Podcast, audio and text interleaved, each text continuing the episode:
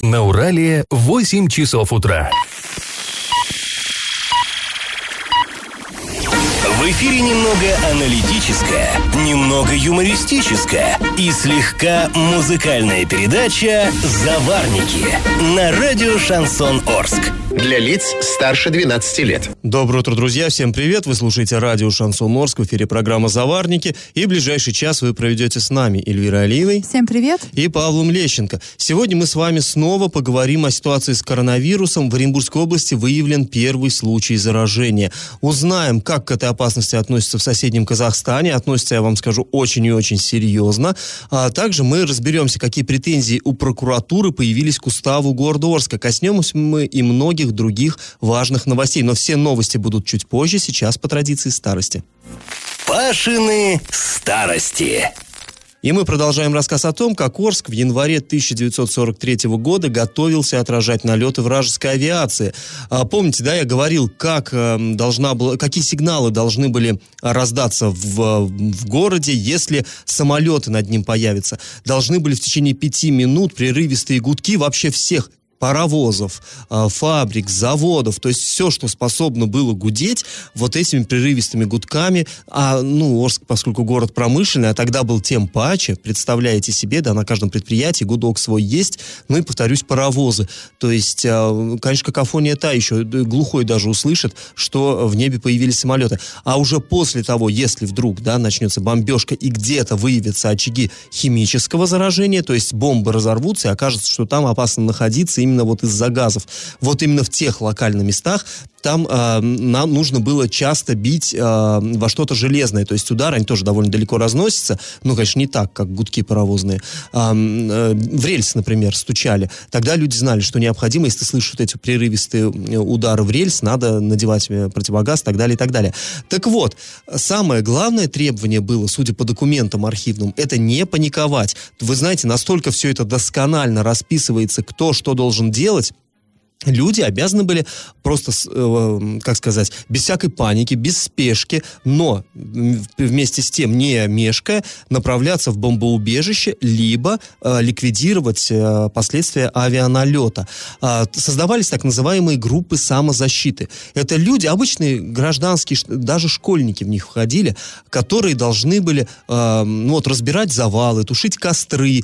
Им выдавались специальное оборудование, знаете, багры, топоры, щипцы, для зажигательных бомб, потому что э, бомбы могли быть не только вот осколочными или химическими, они могли быть зажигательными, то есть они падали на, скажем, на кровлю здания, и, соответственно, здание загоралось. Вот надо было хватать специальными щипцами, бросать там э, в ведро с песком или с водой и так далее, и так далее, и так далее. И, э, ну вот, что, собственно, говорится э, в этом э, распоряжении, город, э, в постановлении городского совета. Граждане, состоящие в, в командах и группах самозащиты, обязаны немедленно отправиться, ну, в смысле, во время воздушной атаки, немедленно отправиться на свои сборные пункты. Все, все трудоспособное население в обязательном порядке привлекается к работе в помощь группам самозащиты. То есть, понимаете, да, вот эти специально обученные люди, они руководят работами, а просто люди здоровые, такие, которые могут работать руками, они могут привлекаться без всяких разговоров. Там нет такого, что я не знаю, мы это не проходили, ничего подобного. Они направлялись, ну вот, ликвидировать какие-то последствия авианалетов. И вот интересно, знаете, э, жестко так регламентировалось поведение граждан, буквально все случаи описывались. Вот, например, покупатели, находящиеся в магазинах, столовых и других торговых организациях, немедленно направляются в укрытие, да, это вот если тебя застигло э, в магазине. Зрители кинотеатров, театров обязаны, соблюж... соблюдая строжайшую дисциплину, оставить помещение и уйти в ближайшее укрытие. Дальше, учащиеся школ, не состоящие в группах самозащиты, укрываются под руководством преподавательского состава больные, то есть ну, даже в больницах, больные, состояние которых не требует немедленной медицинской помощи, направляются в ближайшее укрытие. И даже, вот представьте себе, граждане, застигнутые в бане сигналом воздушная тревога, обязаны немедленно прекратить мытье, одеться и направиться в укрытие. То есть, ну, предусмотрели все.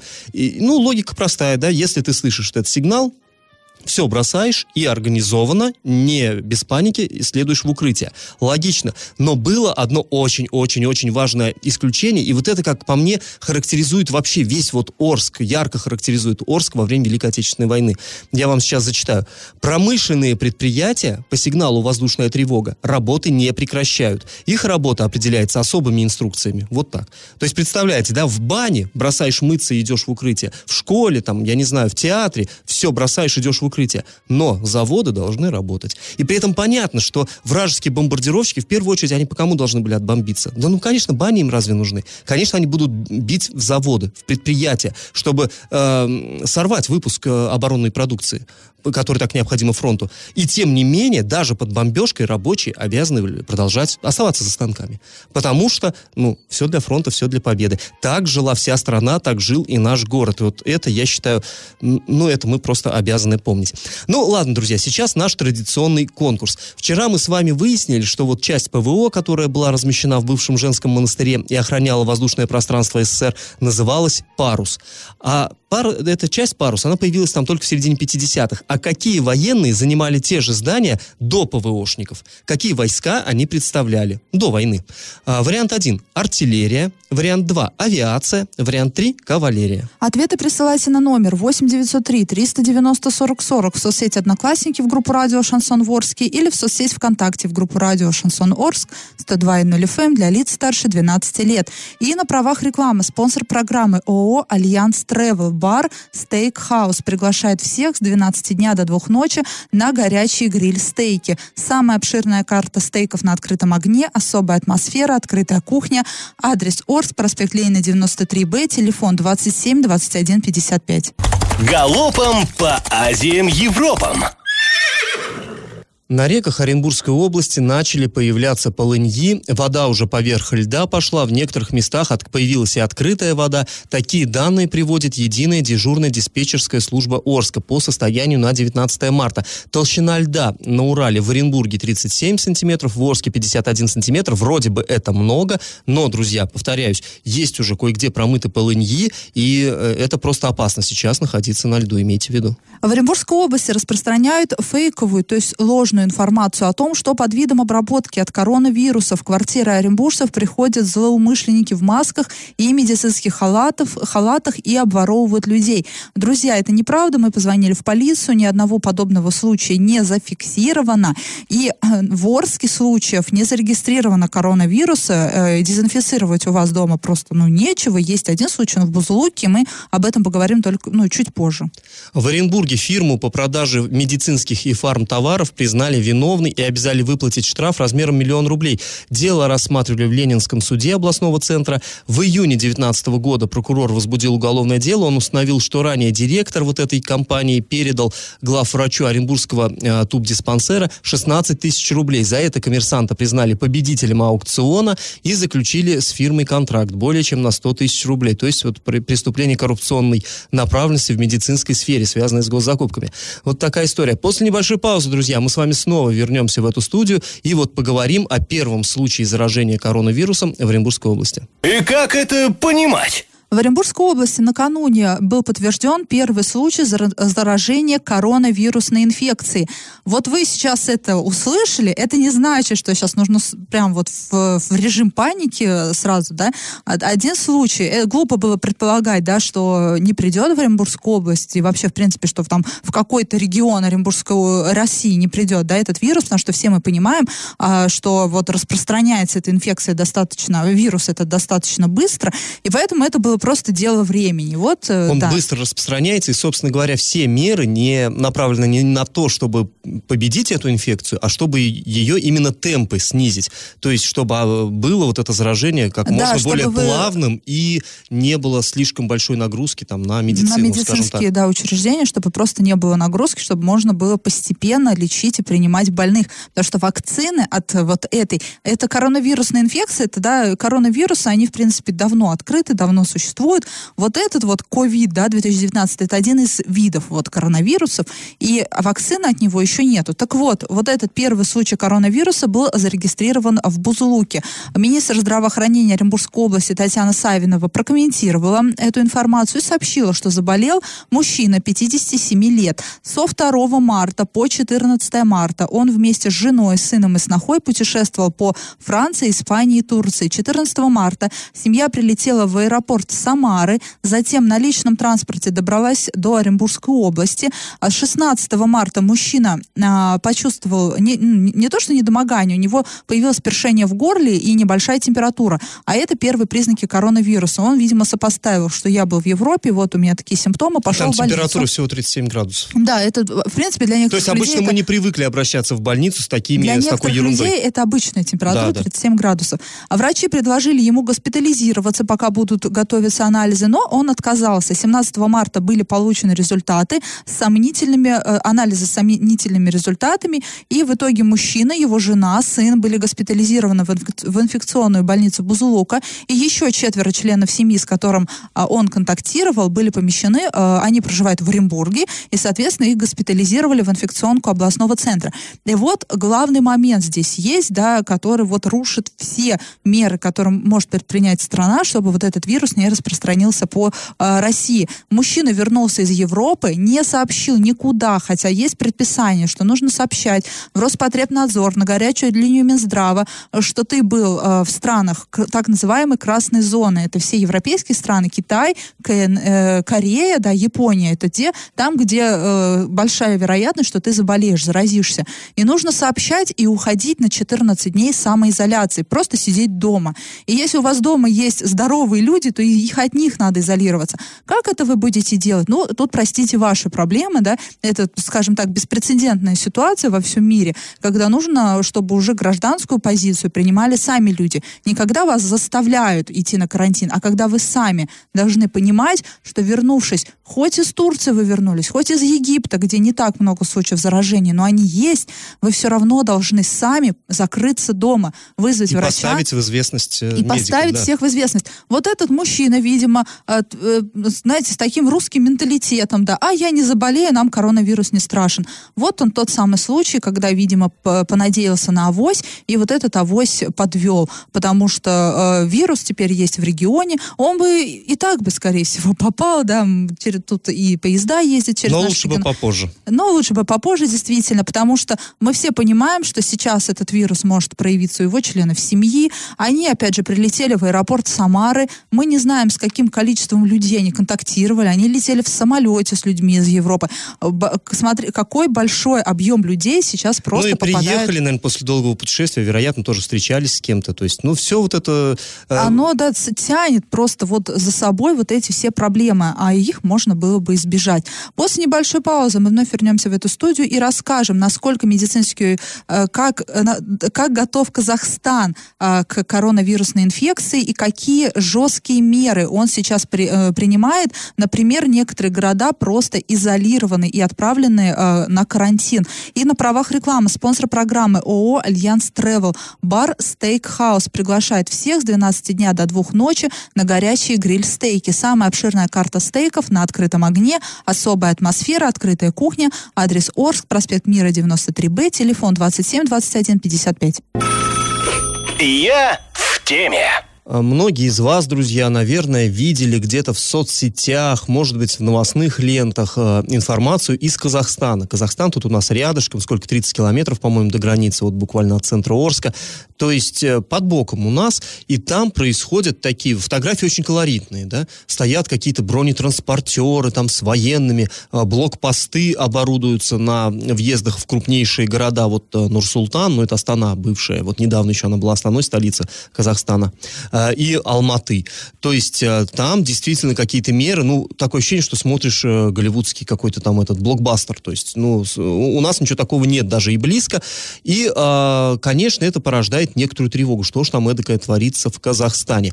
Вот мы, друзья, э, решили не просто э, штудировать, там, изучать новостные ленты, какие-то там сообщения информагентств, у нас в Казахстане есть э, свой человек, засланный казачок, и вам он, Ну, кстати, хорошо... прям сейчас так зря, конечно. Нет, ну, а, наш Ну, коллега, наш коллега, которого да. вы все хорошо знаете, он работал здесь у нас, на этой же радиостанции, Сергей Карнасенков. Мы с ним продолжаем общаться. И вот э, Сергей, он нам дал комментарий, рассказал о том, что же сейчас происходит в Казахстане. Давайте мы его выслушаем.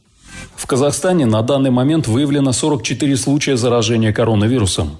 Все случаи в двух крупных городах – в Алматы 19, в Нур-Султане 25. Среди заболевших есть не только приехавшие из других стран, в основном из Европы, но и заразившиеся уже от них в стране. В Казахстане введен режим чрезвычайного положения до 16 апреля. Практически все отправлены на удаленную работу из дома. Закрыты школы, детсады, кинотеатры, ТРЦ, где не продают еду. Запрещено проведение массовых мероприятий. Введен карантин в Алматы и Нур-Султане. По периметру городов выставлены блокпосты с военными. С 22 марта будет полностью закрыт въезд и выезд в эти два крупных города на автотранспорте, железнодорожном транспорте и на самолетах. Международные авиасообщения пока не отменяют. Власти сообщают, что 80% случаев заражения происходит как обычное ОРВИ, поэтому призывают не сеять панику. Несмотря на небольшой ажиотаж, в магазинах продукты есть, в городе все спокойно. В целом, все меры призваны предотвратить распространение вируса в регионы. В Казахстане с 20 по 25 марта, это целых пять выходных дней, празднуют Наурыз. И в это время все обычно ездят по родственникам и друзьям. Вероятно, власти такими мерами хотят предотвратить распространение вируса по сценарию Италии, когда люди разъехались по регионам и заразили там своих соотечественников. Ну, а, в общем, понятно, Сергей, мне кажется... Серьезно, серьезно Так, а и, воспринял и нашу тема не сильно просьбу. веселая. Да. А, Вот, ну, то есть э, речь и уже вот э, вне этого, э, вот, вот этой записи мы с ним поговорили. Кстати, он сам считает, что действия властей вполне адекватны. То есть он говорит, что э, действительно, если э, разрешить э, сейчас свободно перемещаться вот в эти длинные каникулы, пять выходных дней, ну и понятно, что Казахстан такая страна, тр- там традиции, вот, да, народные, то есть надо поехать в большие семьи, поехать к родственникам, и вот эта зараза, она очень быстро разнесется. И он говорит, что ну совершенно логично и правильно, и народ в целом с пониманием это встречает. Единственное, как по мне, э, довольно странно, что выгонять БТРы на улице, ну, видимо, это уже такая мера больше психологического такого воздействия, чтобы население видело, что, Ну, ну, действительно серьезно, что тут уже без дураков. Да, вот я на, на, на своем веку, скажем так, я ни разу не видела, чтобы такое происходило в плане, чтобы все государства изолировали границы, чтобы изолировались города вне государства, да, например, это как Нур-Султан и Алматы. И люди, они еще не до конца понимают серьезно, ну, серьезность проблемы, скажем так, многие не верят, да, в России, ну вот, да, до сих пор мы продолжаем путешествовать, многие, да, не откладывают свои отпуска, хотя вот, хотя, казалось бы, да, очевидно, что надо бы перенести, И э, понятное дело, что люди, возможно, пытаются выехать, выехать из Нур-Султана и Алматы, там у кого-то родственники за пределами да, городов.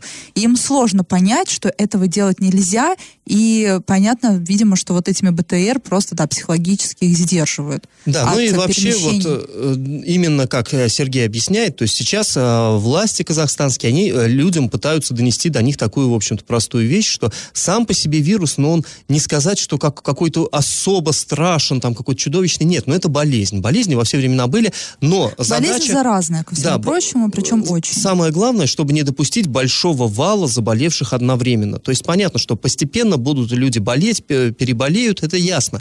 Но чтобы не получилось так, что на одно место в больнице, грубо говоря, 10 человек. Собственно говоря, с этим как раз столкнулись власти Италии. Вот, э, Да, и э, где большие осложнения у людей. можно было бы людей и и, вылечить, и все, но просто получается, что у медиков не хватает рук, не хватает оборудования, не хватает, конце концов, там э, каких-то медикаментов, да мест в больнице не хватает.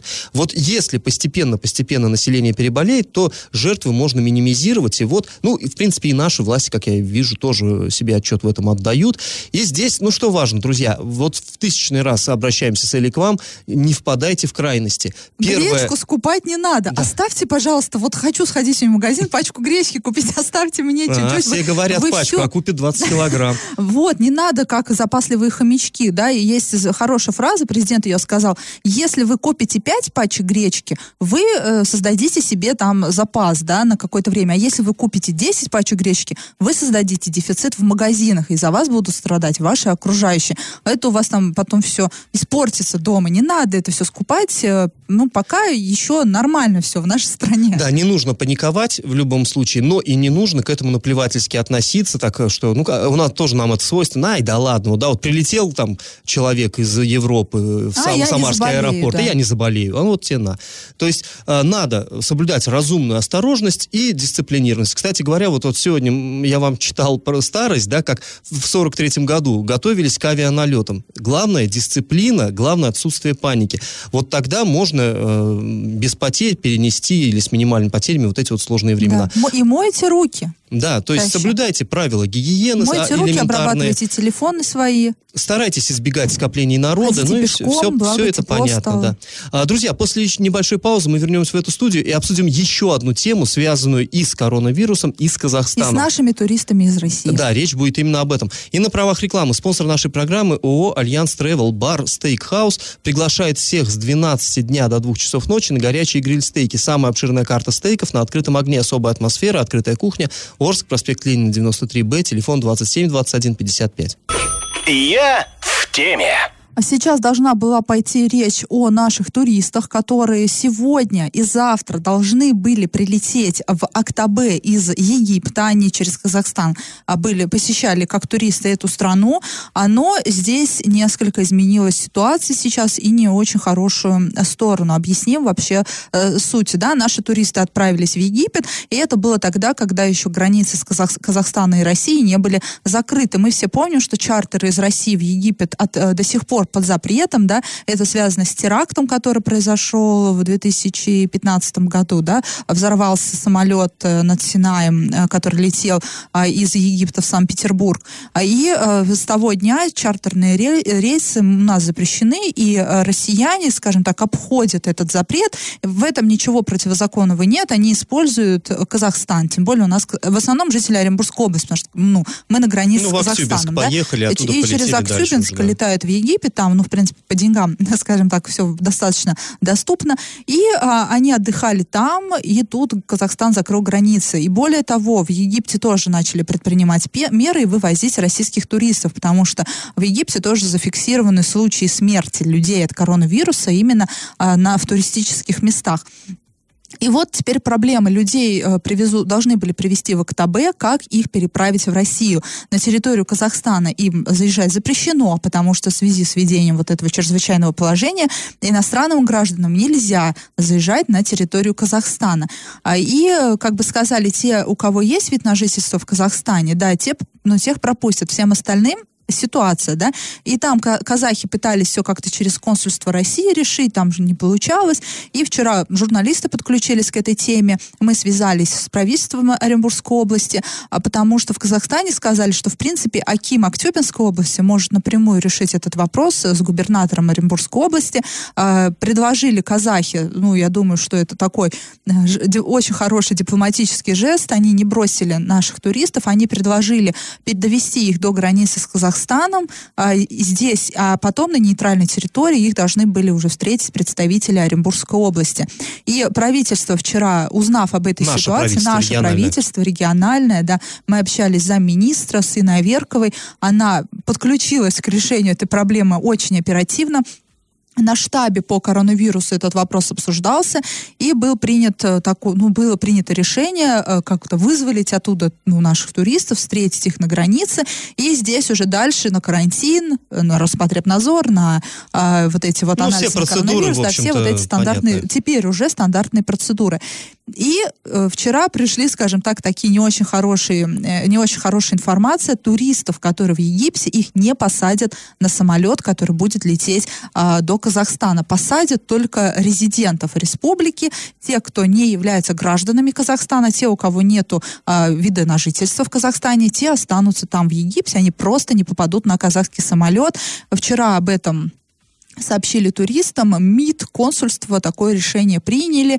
Э, и вот цитата, на рейс граждане без удостоверения вида на жительство допущены не будут по распоряжению правительства Республики Казахстан. То есть, что делать сейчас туристам? Вопрос. Они не знают. Они просто, э, скажем так, остались э, в заперты в чужом государстве без возможности пока вернуться на свою родину. Но там в любом случае существует наше посольство в этой стране. Все-таки у нас дипломатические отношения никак не разорваны. Ты знаешь, у нас есть в Казахстане наше... есть посольство, которое как-то не особо подключалось к решению вот, вот казалось бы, простой задачи перевести из Казахстана в Россию.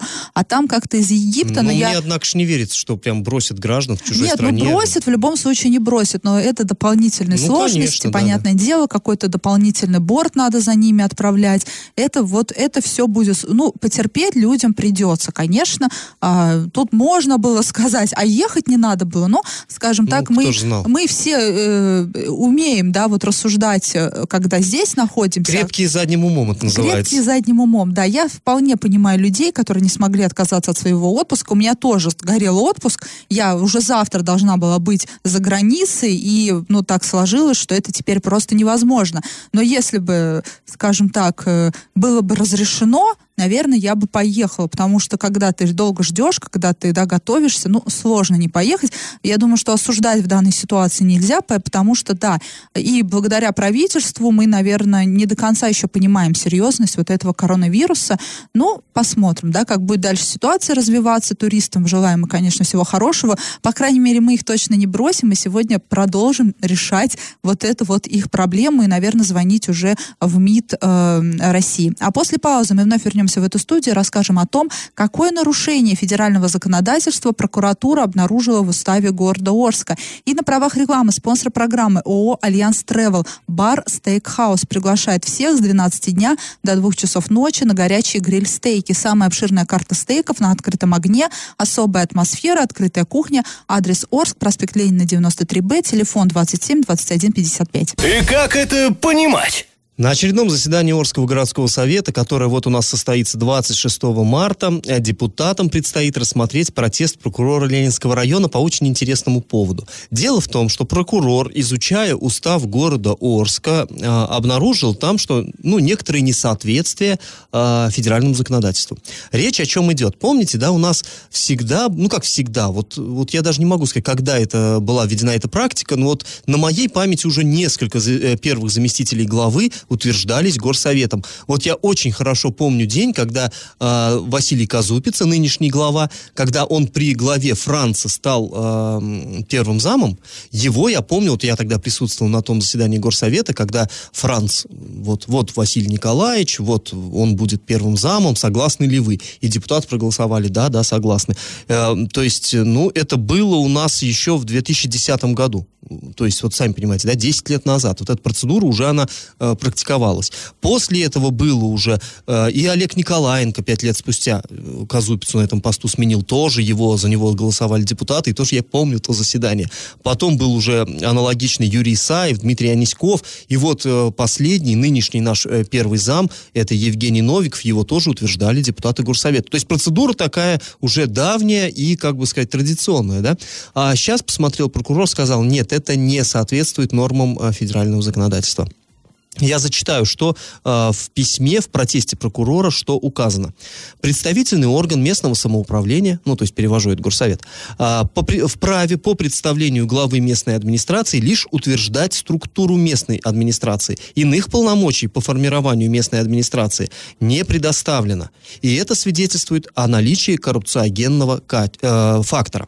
Орский городской совет депутатов, наделяя себя вышеназванным полномочием, вторгается в компетенцию главы местной администрации администрации. Это сообщает нам исполняющий обязанности прокурора Ленинского района. Точнее, он не нам сообщает, а он такое письмо направил в горсовет, соответственно, дальше уже там э, председатель горсовета отправил на рассмотрение юристами горсовета, которые сказали, ну, да, наверное, надо это удовлетворять, вот это вот требование, э, и, соответственно, исключать из устава вот эту норму, что э, первый зам главы утверждается депутатским корпусом. А далее сам глава города Василий Казупица, ну, поскольку это его его касается. Ему тоже он написал, что, ну, он, в общем, не возражает против того, чтобы эту, э, это положение исключить из городского устава. Ну и теперь вот посмотрим, что же 26 марта скажут уже, собственно говоря, депутаты. Ну, вообще, по моей практике, вряд ли они, конечно, не, ну, не, не удовлетворят э, протест прокурора. Обычно это все, в общем, такой техническая процедура, по сути. И, кстати говоря, и до сих пор, вот тоже я вам перечислил, с 2010 года сколько первых замов было, ни разу не было такого, чтобы депутаты отказались утверждать кандидатуру. То есть тоже, по сути, это было э, таким требованием э, техническим, чисто бюрократическим. Хотя, ну, теоретически, наверное, они могли и отказаться. Э, я помню только Павел Семенович Коровин тогда голосовал против. Ну, в общем-то, большинством голосов, конечно, эти решения все принимались. Ну, в любом случае, интересная Интересная история такая заворачивается. Десять лет э, как-то куда-то, а то, а то и больше смотрели И на каждом горсовете присутствовали, э, присутствует всегда прокуратура. Да, обязательно, обязательно. И при, при ней, в принципе, при представителе прокуратуры все вот эти решения принимаются. И действительно, кому спустя 10 лет вдруг помешало вот это вот. Ну, Я вообще вот, в, скажем так, в, в этом плане в работу прокуратуры особо не верю.